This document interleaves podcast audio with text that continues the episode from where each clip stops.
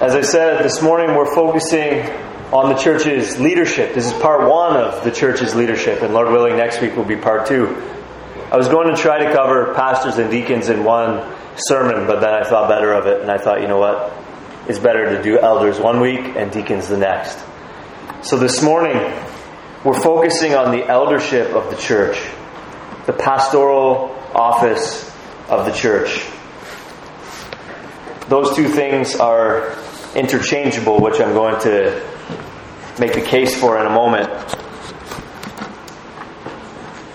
But does it mean, since we're focusing on the eldership or the pastors of the church this morning, that this sermon is only for elders, of which uh, in this uh, church here we have only one local elder, that's me? Or does it mean that since we're focusing on eldership this morning, it's only relevant to myself or maybe the men who aspire to be elders or pastors among us? No. As we examined in the sermon on membership a couple of weeks ago, the membership of the church is responsible ultimately under God for the health and the well-being and the trajectory of that church. And a large part of that responsibility is examining leaders and appointing qualified, godly leaders and holding them accountable in the discharge of their office. The membership of the church is responsible even to remove leaders as necessary. And so a significant part of being a good church member is knowing what a good pastor is, knowing what a good elder is, so that you can work together with the other members of the church to make sure that your church always has good pastors insofar as possible. And in my mind, the clearest passage in the Bible about what elders or pastors are and should do is Acts chapter twenty, verses seventeen to thirty-eight, which I just read for you. Before we look at that passage, though, let me make the case for what I just stated a moment ago, that elders and pastors are actually interchangeable terms. Elders, first of all, are not the oldest men in the congregation or in a particular locale. In First Timothy four and verse twelve, Paul writes to Timothy, "Don't let anyone despise you or look down on you for your youth." So obviously, Timothy the elder is a young man, or young enough that people might be tempted to look down on him because of his youth. Historically, in ancient Israel, the elders were the men who sat in the city gate to give counsel, even to make wise decisions, to negotiate perhaps with other towns or with businessmen who wish to ply their trade there or whatever on behalf of the city. They were the men that the, the town recognized as being among the most competent, wisest, most reliable, most uh, of the best character to represent their town, to watch over their town, to shepherd their town. That's the function of elders in ancient Israel. The term is used in a similar connotation when we speak of elders of the church. The elders of the church are to be those who are to likewise shepherd the church.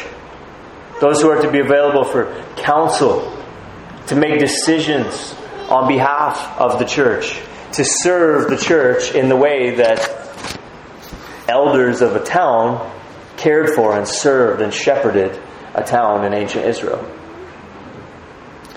Elders are those then who shepherd the church.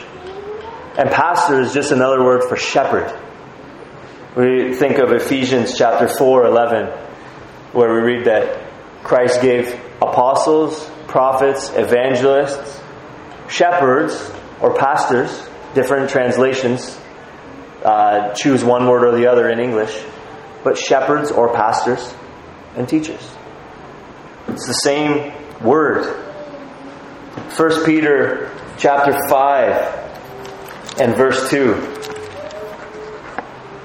In writing to the elders in chapter five and verse one, Peter enjoins them, the elders, in verse two, shepherd the flock of God that is among you. The elders are to shepherd. The elders are to pastor.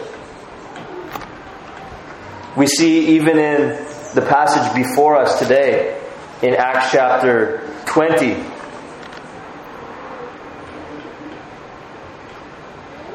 and verse twenty-eight, in speaking to the elders of the church at Ephesus, we see the elders designated as his hearers in Acts chapter twenty and verse seventeen.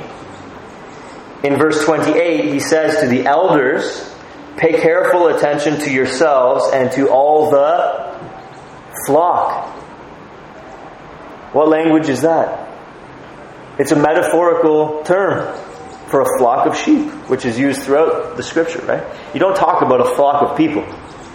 Paul is not, most certainly not, speaking literally here in this section, or it would be the only instance I've ever heard of in the English language where you refer to refer to a flock of people.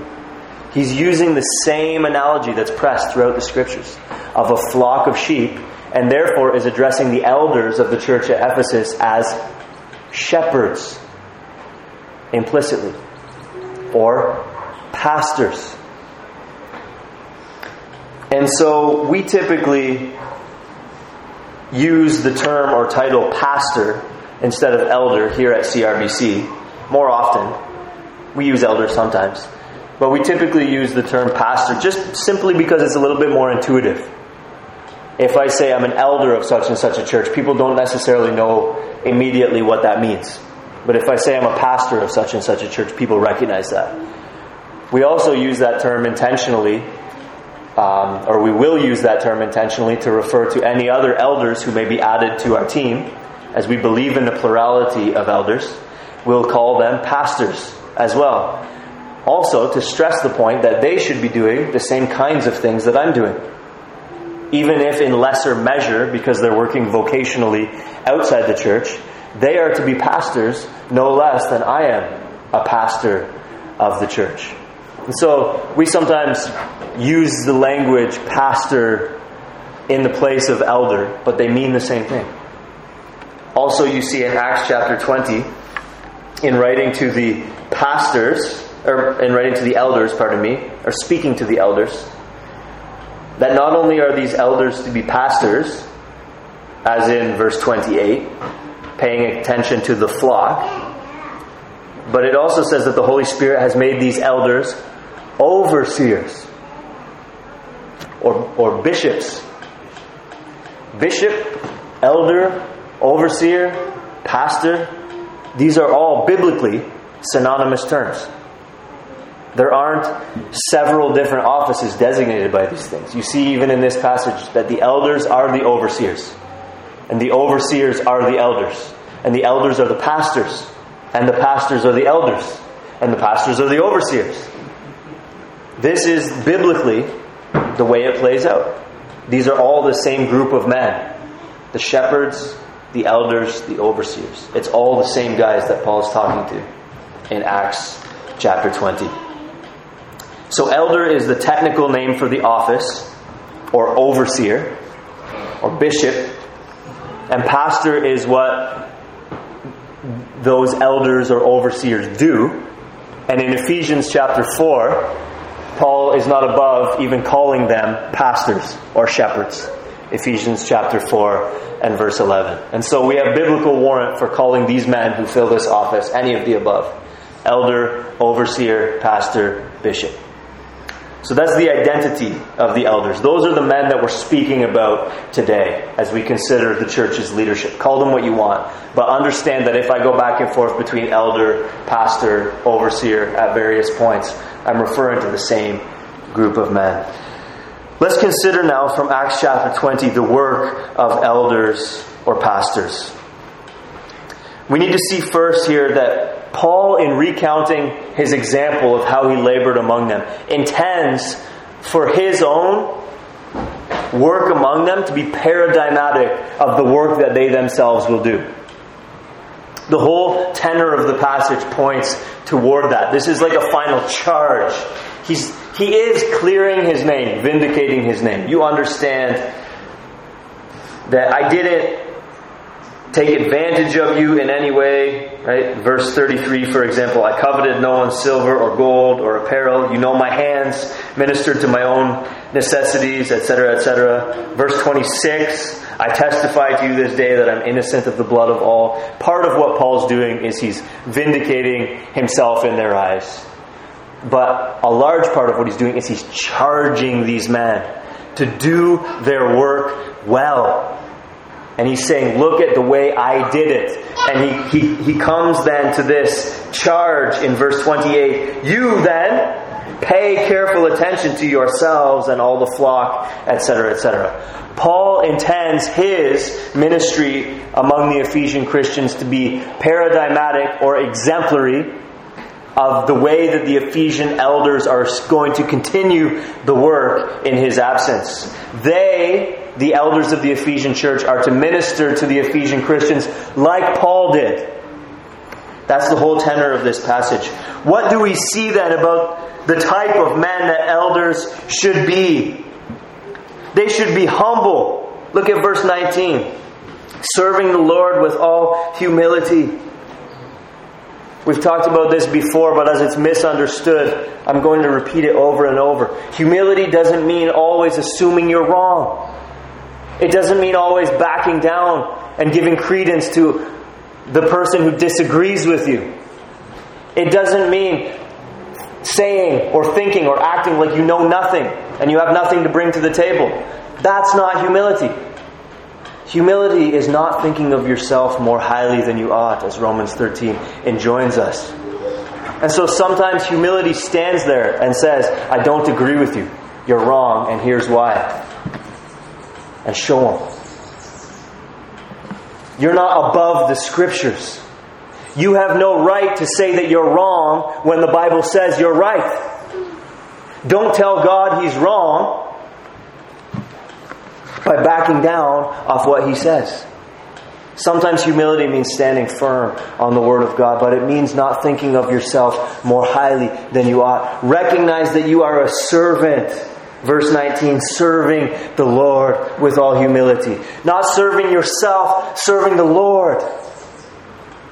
Jesus speaks in the Gospels of those who, having done everything that they ought to, should just say, I'm just an unprofitable servant. I've just done my duty. This is the way pastors should think about themselves. Have you preached at three hundred churches on all the continents? In every continent of the world? You're just an unprofitable servant who has done your duty. Has the Lord blessed you with a golden tongue to proclaim the excellencies of God? And have you used that gift faithfully? Brother, you are just an unprofitable servant who has done your duty. I've told you that story before of Roman generals who would return from war. And the way that the Roman Empire structured it is that a slave would ride in the chariot beside him and repeat over and over, in Latin of course, you are only a man. You are only a man. You are only a man. And as the crowds cheered, and as he rode in a stately chariot back into Rome as the conquering general, the slave would whisper in his ear, you are only a man.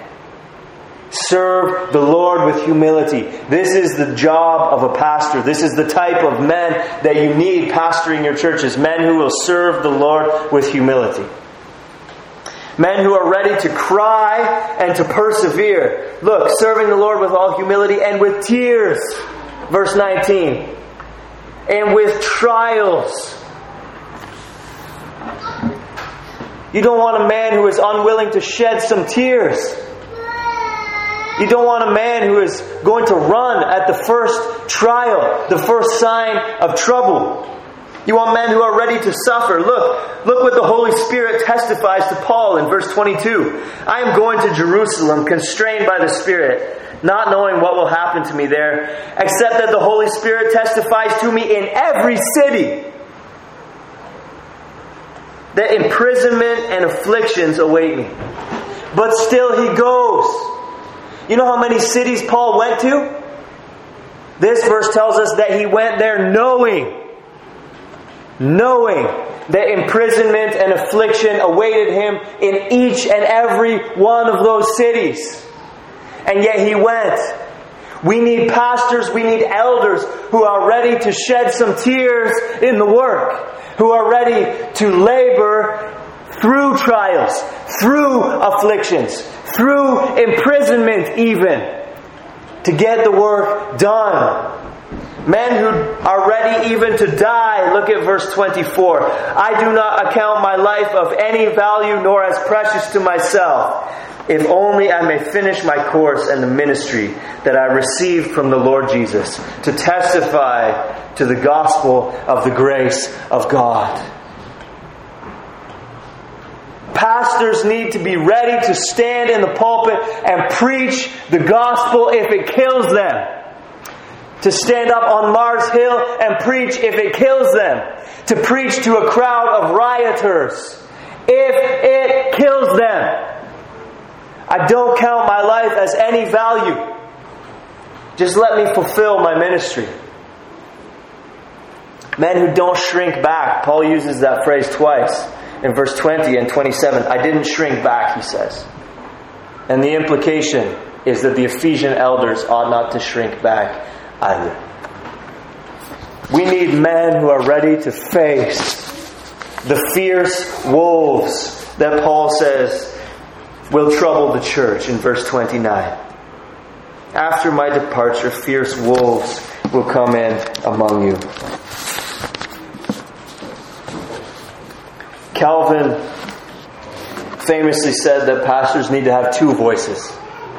One to be used when fending off wolves, and one to be used when gathering sheep. You need pastors who know how to speak tenderly to sheep, who know how to look you in the eyes and tell you, I love you. You need pastors who, who are able to be compassionate and caring. Pastors who are able to weep, as it says, with tears. But you need pastors who are able to be tough. You need pastors who are able to be strong. You need pastors who are able to stand up to the wolves. You need pastors who are willing to say to somebody, sit down and be quiet, and don't mention that nonsense in this church again. You need pastors who are able to name names when necessary. You need pastors who are able to go toe to toe when necessary,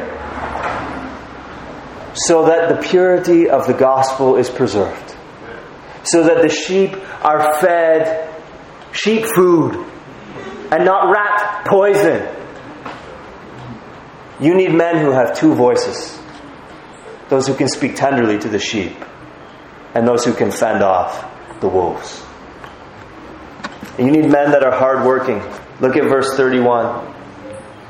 Paul says, for three years I did not cease night or day to admonish everyone with tears.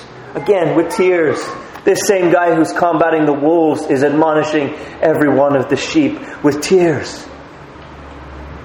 You need pastors who cry over the troubles of Zion on their knees in their prayer closet. You need pastors who work hard to address the troubles of Zion, insofar as they're able, night and day. And you remember that Paul was not a married man. Pastors who have wives and who have children need to attend properly to them, even as they need to attend properly to the church. But you need pastors that are not all about me time. Pastors who are ready to put in a day's work and then put in an evening's work on top of it to care for the flock of God. You need pastors who are willing to work hard even in the marketplace, thirty-four and thirty-five. You yourselves know that these hands ministered to my necessities and to those who are with me. In all these things I have shown you that by working hard in this way, et cetera, et cetera. Paul worked bivocationally. This is the same Paul that wrote, don't muzzle the ox while he treads out the grain, and a worker's worth his wages. The same Paul who taught, you're not doing your pastors a favor when you pay them. You're actually just giving them their due. That same Paul forewent his right to payment and worked hard in order to provide for himself so that he could do the work. You need pastors who are willing and able to do such should the need arise, should the circumstance arise. You need past- pastors who are not there for the paycheck, not for shameful gain, you understand, as it says elsewhere.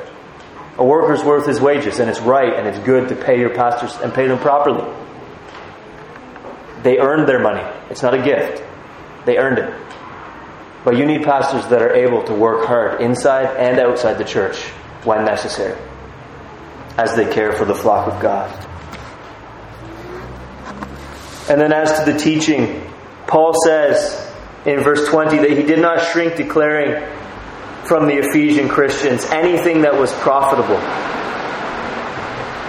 Anything that was profitable. In verse twenty-seven, he says, I did not shrink from declaring to you the whole counsel of God. Pastors need to be those who preach the whole counsel of God, who don't shrink from declaring anything that is profitable. Parenting, marriage, work ethic, responsibility, whatever it may be, going through conflict with others, how to handle your money. The scripture teaches on many different subjects, and pastors need to not shrink back from preaching the whole counsel of God, anything that's profitable. This whole book is to be preached. Its implications are to be worked out. Its applications are to be pressed upon the flock. Including difficult applications and uncomfortable applications. Pastors need to be prepared to have those awkward conversations. That in such and such a way, brother, in such and such a way, sister, your life is out of step with the Holy Scriptures. And this isn't a salvation issue. It's not a gospel issue. But it's part of the whole counsel of God. And so listen. Let me teach you. Let me show you something from the scriptures. Bring your life into order here as well as there. Pastors need to not shrink back from declaring everything, anything that is profitable, the whole counsel of God. And yet pastors need to keep the main thing the main thing. Look, even as Paul says that he preaches the whole counsel of God, even as he says that he doesn't shrink from anything profitable, look at how he sums up the content of his message in verse twenty-one. Testifying both to Jews and to Greeks of repentance toward God and of faith in our Lord Jesus Christ. Or at the end of verse twenty-four, how he sums up his message, testifying to the gospel of the grace of God. Even as he touches everything in this book, he keeps the main thing the main thing. The gospel of the grace of God. Repentance toward God and faith in Jesus Christ is the key of the song, within which all the other notes are played. It's the context in which everything happens. It's the frame of the picture in which each brush stroke is applied. So even as pastors speak to church members about parenting or financial matters or whatever else, the context within which that happens is the gospel context. The dominant note that's struck over and over and over again in the ministry of the pastors is Christ and Him crucified. We need pastors who aren't reductionistic, who don't just step up and week after week just merely — that's an important word — merely tell the old, old story of Jesus and His love and tell you how you may be justified We don't need pastors who merely do that. And so the aged saint comes and hears every week how he can know that he's going to heaven when he dies. And that's it. We don't need that. We don't need pastors who are reductionistic. But neither do we need pastors who leave that message behind. And who fail to tell you the old, old story of Jesus and His love. Because they're too busy talking about parenting. Or eight steps to a healthier marriage. Or how to invest your money better. Or steward it more for the kingdom. Or so on and so forth. You don't need pastors who come unmoored from the gospel. You need pastors who don't shrink from declaring anything that is profitable. Who teach you the whole counsel of God and press on you the whole counsel of God. But pastors who continuously circle back around over and over again to tell you that old, old story. Because it sounds so sweet. It grows more wonderful every time we hear it. Of Jesus and His love. You need pastors who say redeeming love has been my theme and shall be till I die, even as they tell you what the Bible says about all those other things.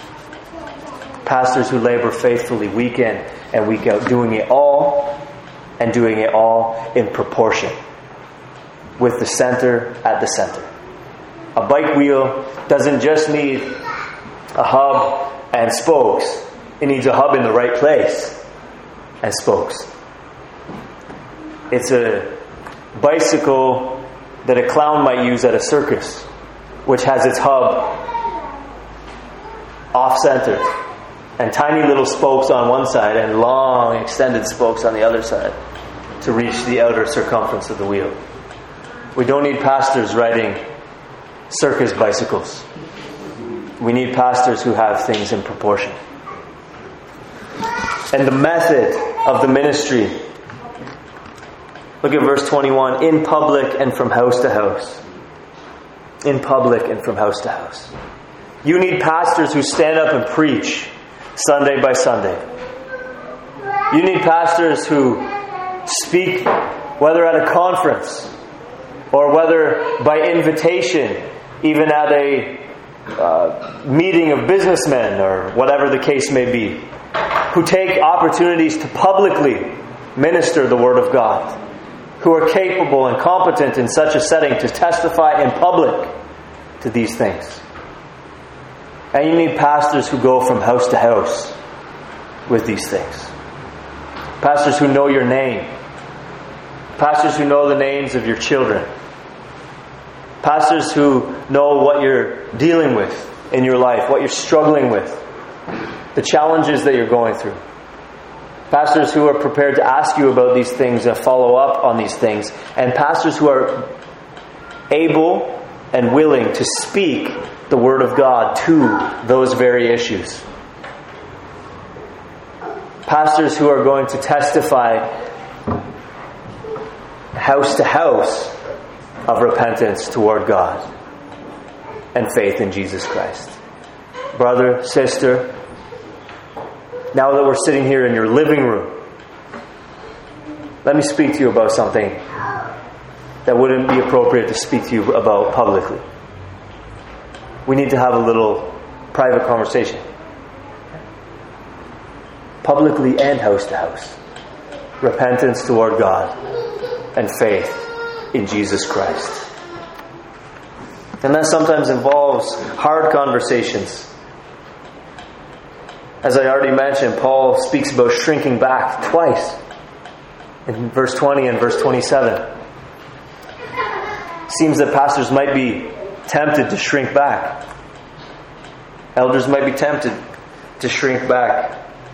Whether in public, because of the tide of public opinion that now ebbs and then flows. Or they might be tempted to shrink back because it's sometimes awkward to sit down and have a private conversation. and put, put a finger on a specific sin issue.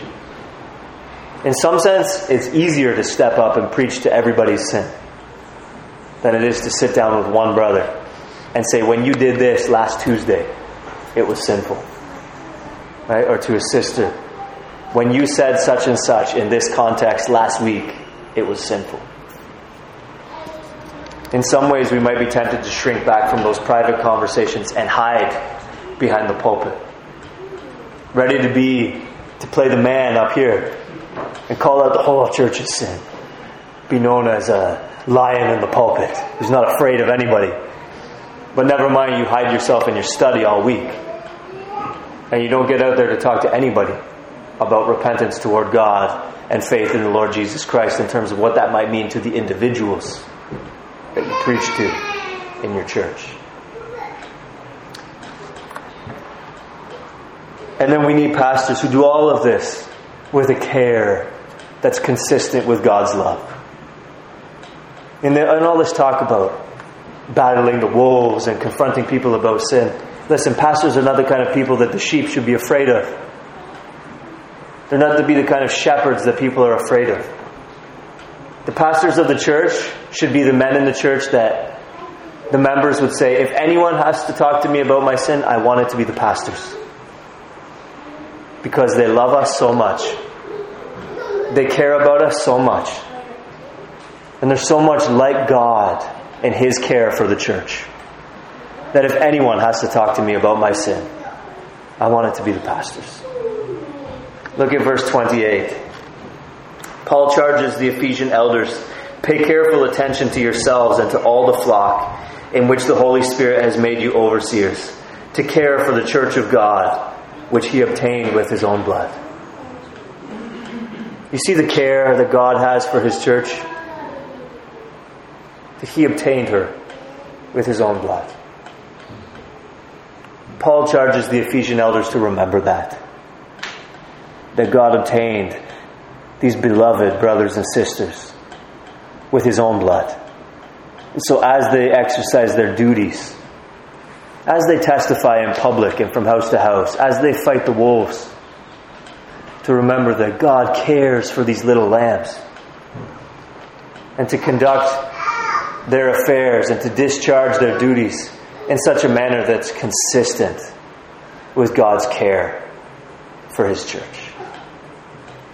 That the pastors would be those who are, like God, willing to shed their own blood for the church of God.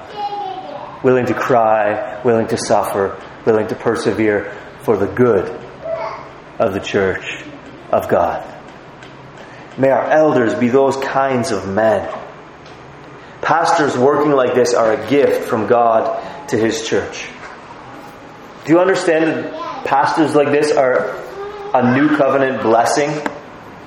They're part and parcel of new covenant blessedness. Listen to Jeremiah chapter three. And verse four. Listen to this prophecy. I will set shepherds over them, who will care for them. And they shall fear no more, nor be dismayed.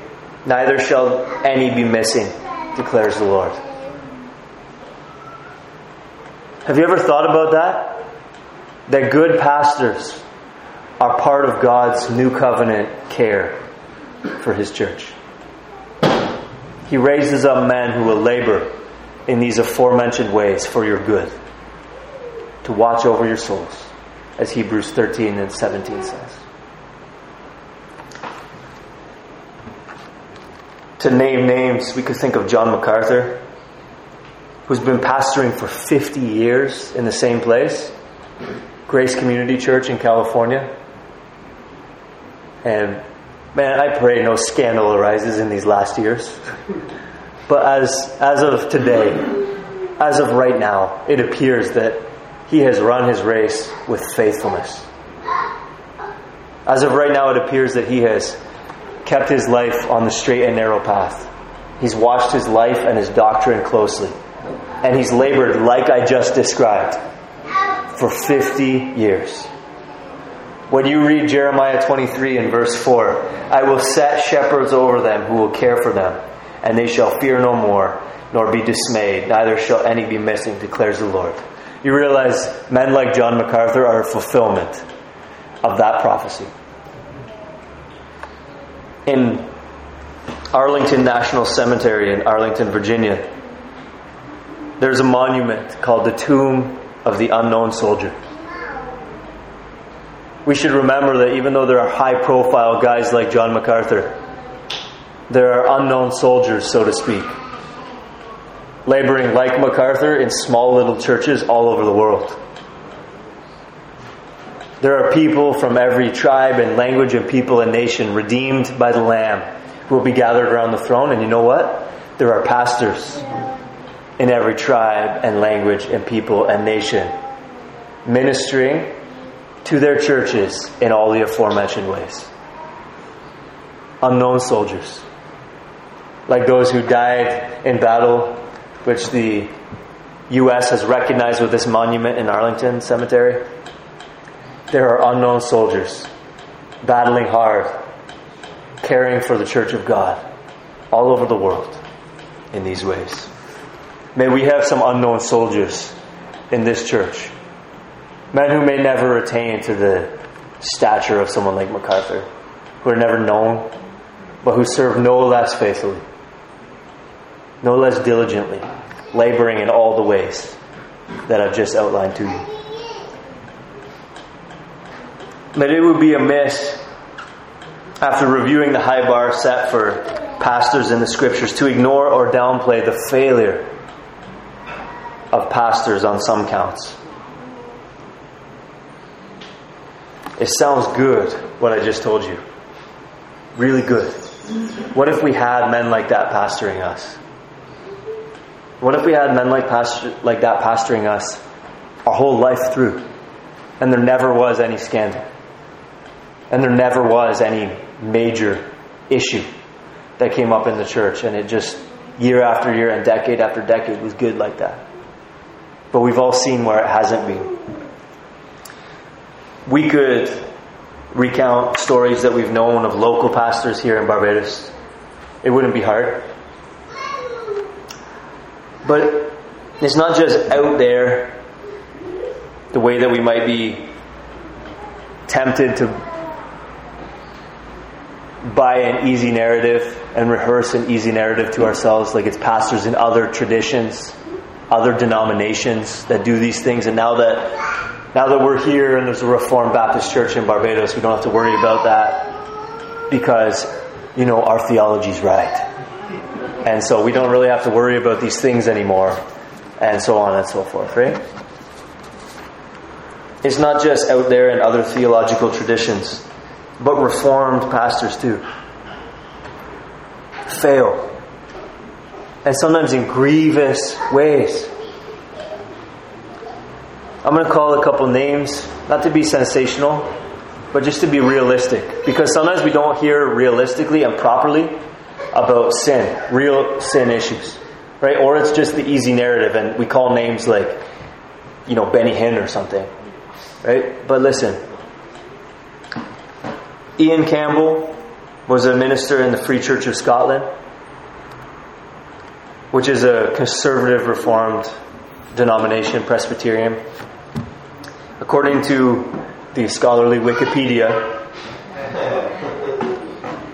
all of this is true though. Cam- Campbell wrote about seventeen books on topics related to Christianity, including Bible studies and doctrinal teaching, mostly published through Christian-focused publications and Day One publications.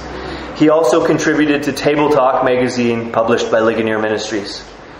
At the time of his death, in addition to his ministerial role, he was vice chairman of the board of Edinburgh Theological Seminary, editor of The Record, the monthly magazine of the Free Church of Scotland, and an associate editor of Foundations, a theological journey, journal published by Affinity.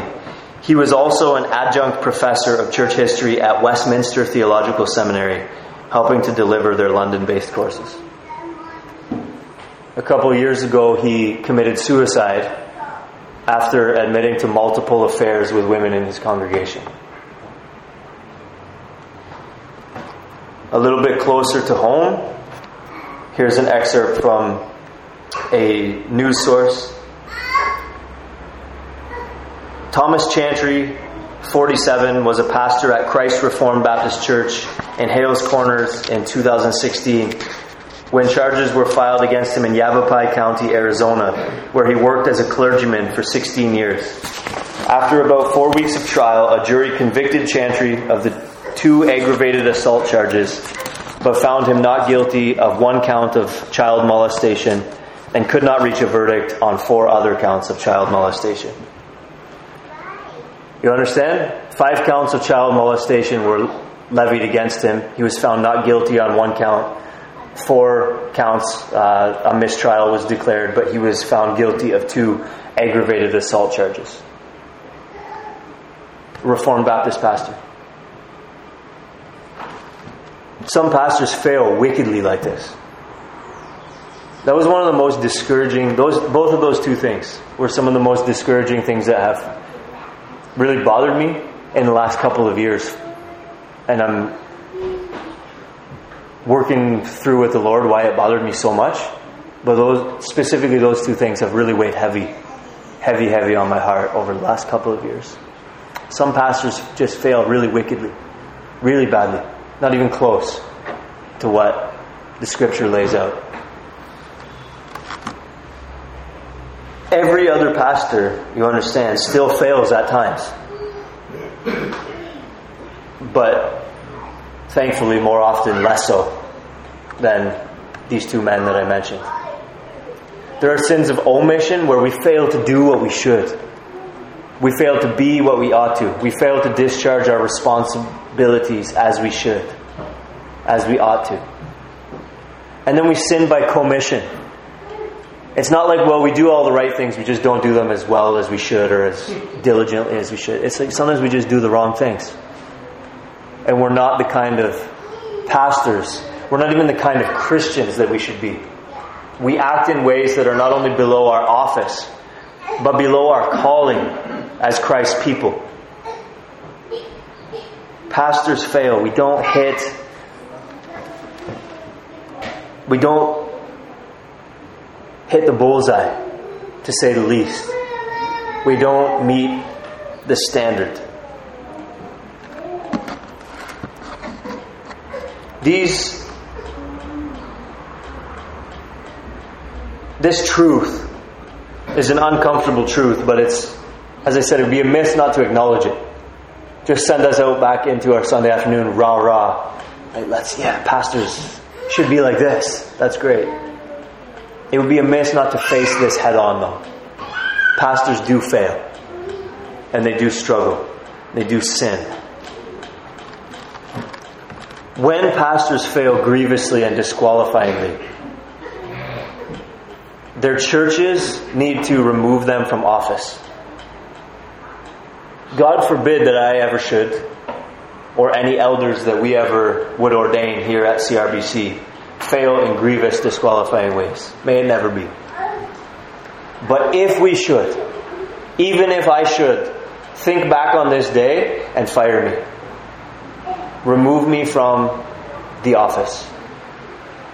And if any of our other pastors ever should, having ordained men to this work, to join me in it in the future, if they should ever fall into grieving, dis- grievous, disqualifying sin, we need to remove them from their office.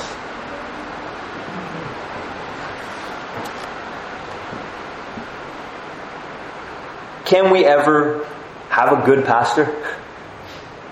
Can we ever have good pastors? Is that a real possibility? Can I be a good pastor?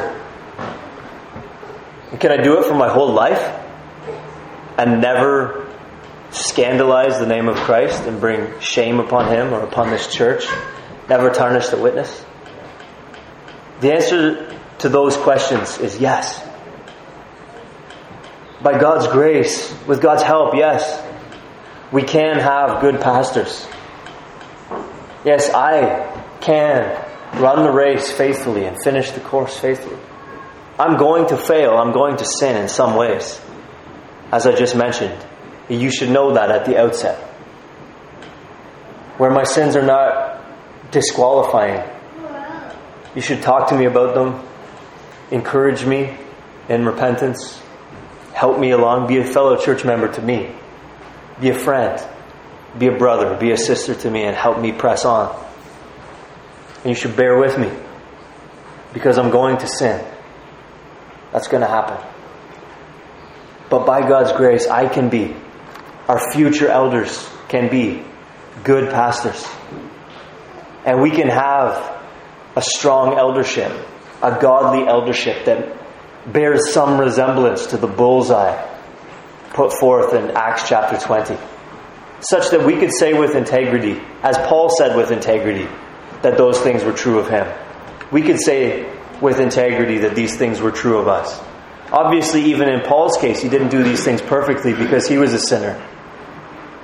But with God's help, we can say that these things were true of us, as Paul said they were true with him. So may it be that we expect that, and we aim for that. We work together for that. We push for that. And may it never be that those described in a couple verses earlier to the one I read from Jeremiah twenty-three apply to our pastors here at C R B C. Woe to the shepherds who destroy and scatter the sheep of my pasture, declares the Lord. Therefore, thus says the Lord, the God of Israel, concerning the shepherds who care for my people. You have scattered my flock and have driven them away, and you have not attended to them. Behold, I will attend to you for your evil deeds, declares the Lord.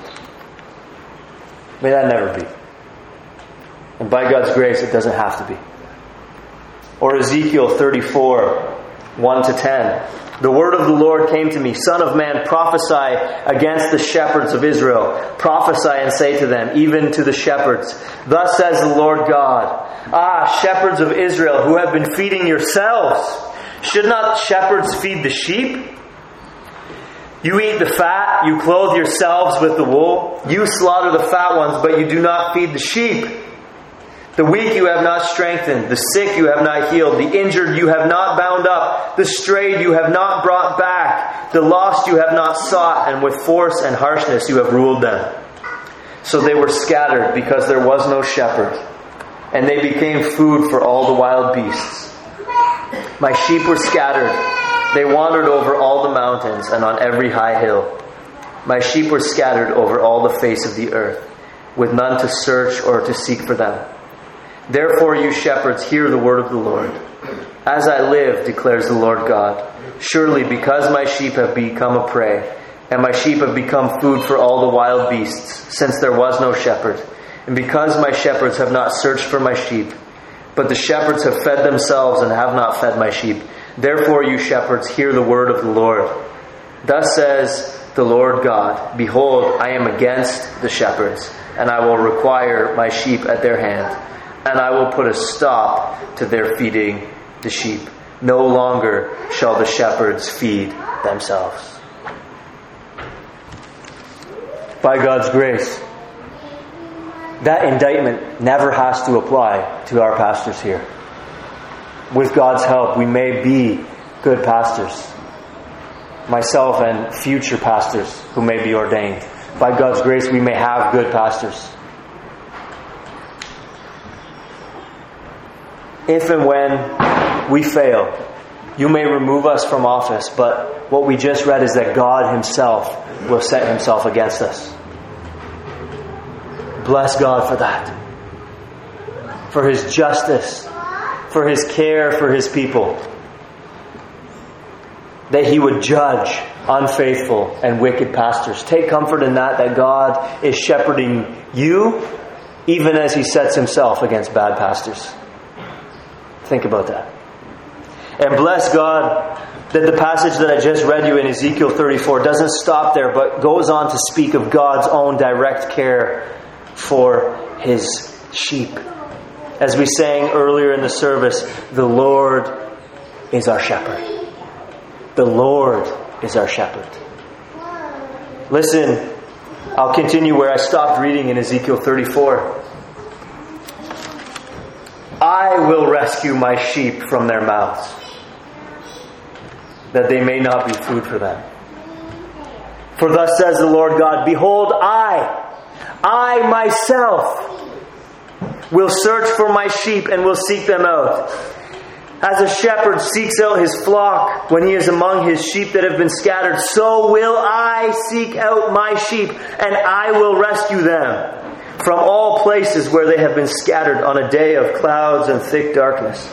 And I will bring them out from the peoples and gather them from the countries and will bring them into their own land, and I will feed them on the mountains of Israel, by the ravines and in all the inhabited places of the country.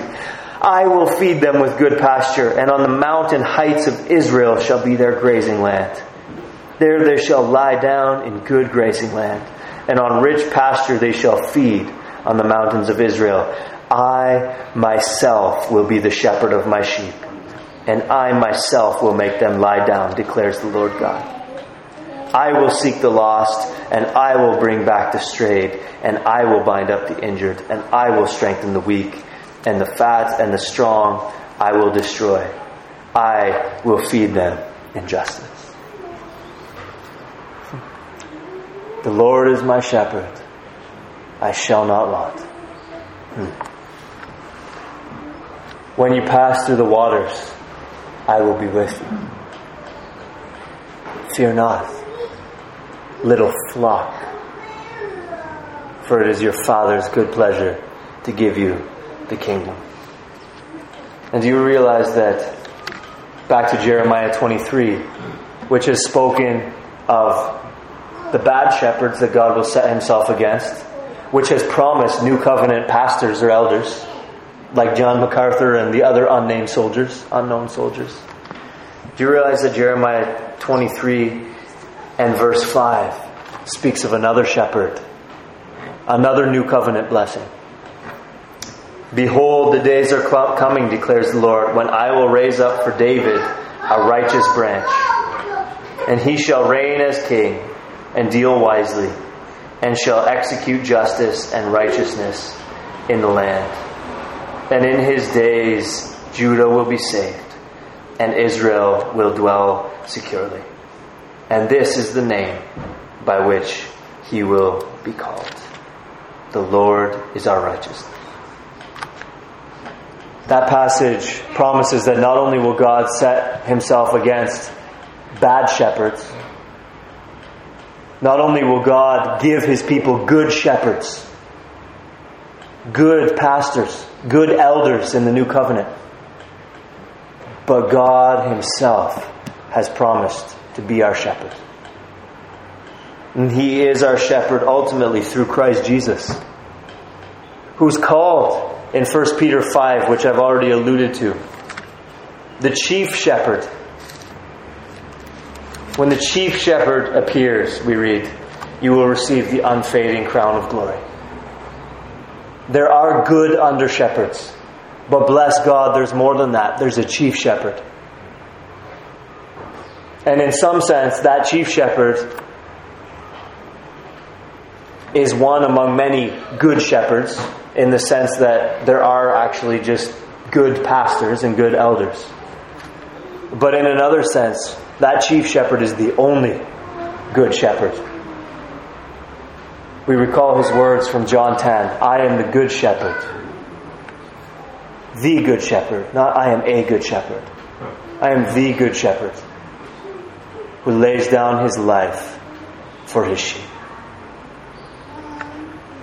You realize that my ministry, the ministry of any future elders we may have here, the ministry of all elders, all pastors everywhere, in all gospel-believing churches, is subsidiary to the shepherding that Christ does for his people and over his people, in spite of any bad shepherding that his people might receive at the hands of the under-shepherds. Christ cares for his people. Christ cares for his sheep. He laid down his life for his sheep. All we like sheep had gone astray. We had turned everyone to his own way. But our great shepherd interposed his precious blood. And our iniquity was laid on him. That's what it took for the good shepherd, the chief shepherd, to do what Ezekiel thirty-four says, and go look for his flock which had been scattered and bring them home. It took his being made under the law, as Galatians four, four and five says, keeping it on our behalf, in order that he might offer up to God the righteous life that we never did, nor could have. It took him hanging on that cross, bearing the punishment that we deserved for our sin.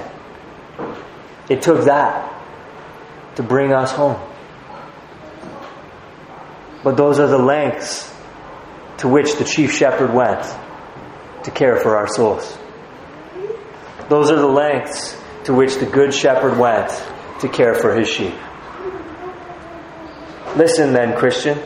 Those are the lengths to which Christ went to pastor you. And he is risen, and he is reigning, and he has sent his Spirit, and he has given us, as we saw, the church as a gift to help us, and he gives us under shepherds to help us. But never forget that Christ himself shepherds you. And that's just a synonymous term for pastoring. Christ himself pastors you. Those of us who are pastors then, or who aspire to be, must recognize the weighty responsibility that it is to be entrusted to care for the flock of God, which he purchased with his own blood. We must aspire to be like the pastors that Acts twenty talks about. And church members, you must aim to appoint men whom you are confident will care for you, the way that Acts chapter twenty says that elders should care for a church. And you should remove from office elders who don't care for you that way. When we do have such men leading and serving us, caring for us, like Acts chapter twenty says that they should, we should be thankful. These men are a blessing to the church. And they're not just a stroke of good fortune. They're an intentional blessing to the church. Come from the hand of Christ, the chief shepherd, who gave gifts to man in ascending, as Ephesians four says, who has given shepherds to the church. They are a new covenant gift to God's people. But we must remember that even the best of men are men at best. We must remember that, as the Roman general was reminded in his chariot, even the best of these men are only men. And so we should be thankful most of all, and confident most of all, not in the men who fill our pulpits week by week, not in the men even who speak at our conferences and have high profiles and a proven track record of faithful ministry. We should be thankful most of all, and confident most of all, in that chief shepherd, the good shepherd, our Lord Jesus Christ, who never fails. We should appoint good shepherds among us, and the shepherds among us should try to be good shepherds. And yet all of us, the shepherds included, should trust most in the good shepherd.